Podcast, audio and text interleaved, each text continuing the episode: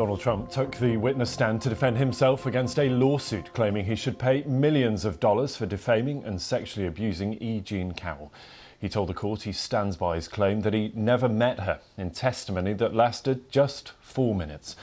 Also tonight, Mr. Trump's former trade advisor, Peter Navarro, is jailed for four months for ignoring a court subpoena investigating alleged efforts to overturn the 2020 election result. A convicted murderer in Alabama is set to become the first person executed in the United States using nitrogen gas. It's a method that the UN has likened to torture. And the week in artificial intelligence will explain all you need to know in this week's AI Decoded.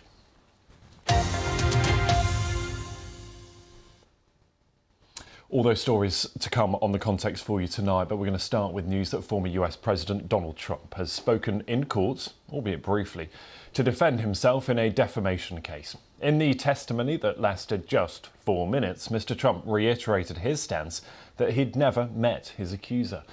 Well, these are courtroom sketches of Mr. Trump listening to testimony earlier in the day. Well, the case is a civil suit brought by writer E. Jean Carroll, who's seeking more than $10 million in damages for defamation against him for comments that he made in 2019 after she accused him of raping her in the 1990s.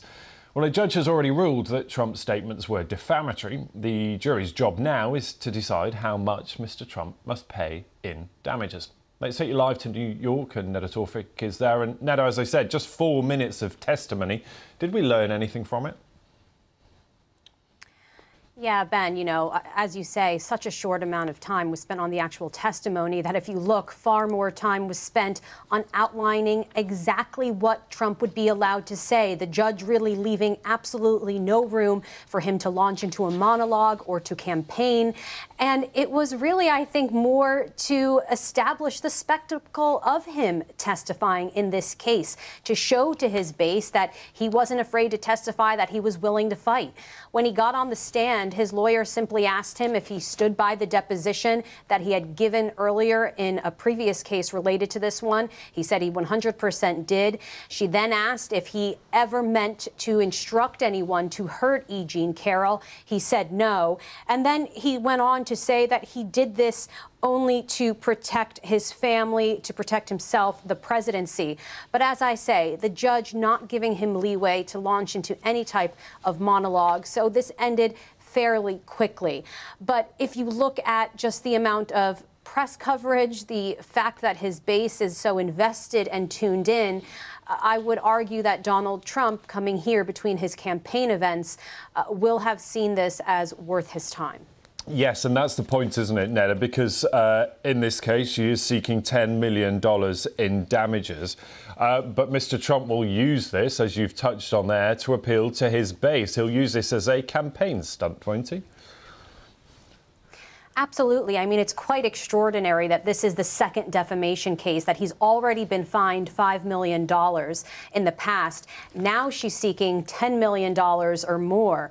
And you would expect someone in that position uh, to try to show the jury that they aren't trying to cause any harm. But Donald Trump, uh, and publicly has certainly said that he's never met her, but even today in court, muttering uh, uttering from the defense table while he wasn't under oath that he had never met her, that this was unfair loud enough so that the jury could hear. And the jury could ultimately take that as he is repeatedly defaming uh, E. Jean Carroll and harming her, and they could decide uh, to fine him even more than that $10 million ask by E. Jean Carroll. So it was certainly risky, but again, it is because this is playing so well into his campaign. He is fundraising so much out of his legal troubles and still doing well in the polls. So his legal considerations in these cases are really taking a back seat to the priorities of his campaign as he seeks to solidify the Republican nomination. Yes, and you touched on it there, Nada. I mean, this is just one case uh, that is. Uh, ahead uh, for Mr. Trump. Uh, I'm looking here, we're just getting details of, uh, of what he was reported to have said whilst leaving the courtroom. It's not America, not America. This is not America, he said. Now, there were no cameras allowed in the courtroom, were, uh, were there? Um, we saw those sketches a little earlier, and, and one assumes Mr. Trump may have been disappointed by that because as we've touched on, he likes to use these occasions to appeal to his base. And particularly those comments, it is not America. This is all part of his strategy to recast how he would run America if he took the White House again. Yeah, it's been interesting to see how he is really testing the court's limits. This court doesn't have the types of kind of cameras in the hallways that his past civil fraud trial had. There, every time he would go into the courtroom, he would have an audience of cameras. He would be able to speak.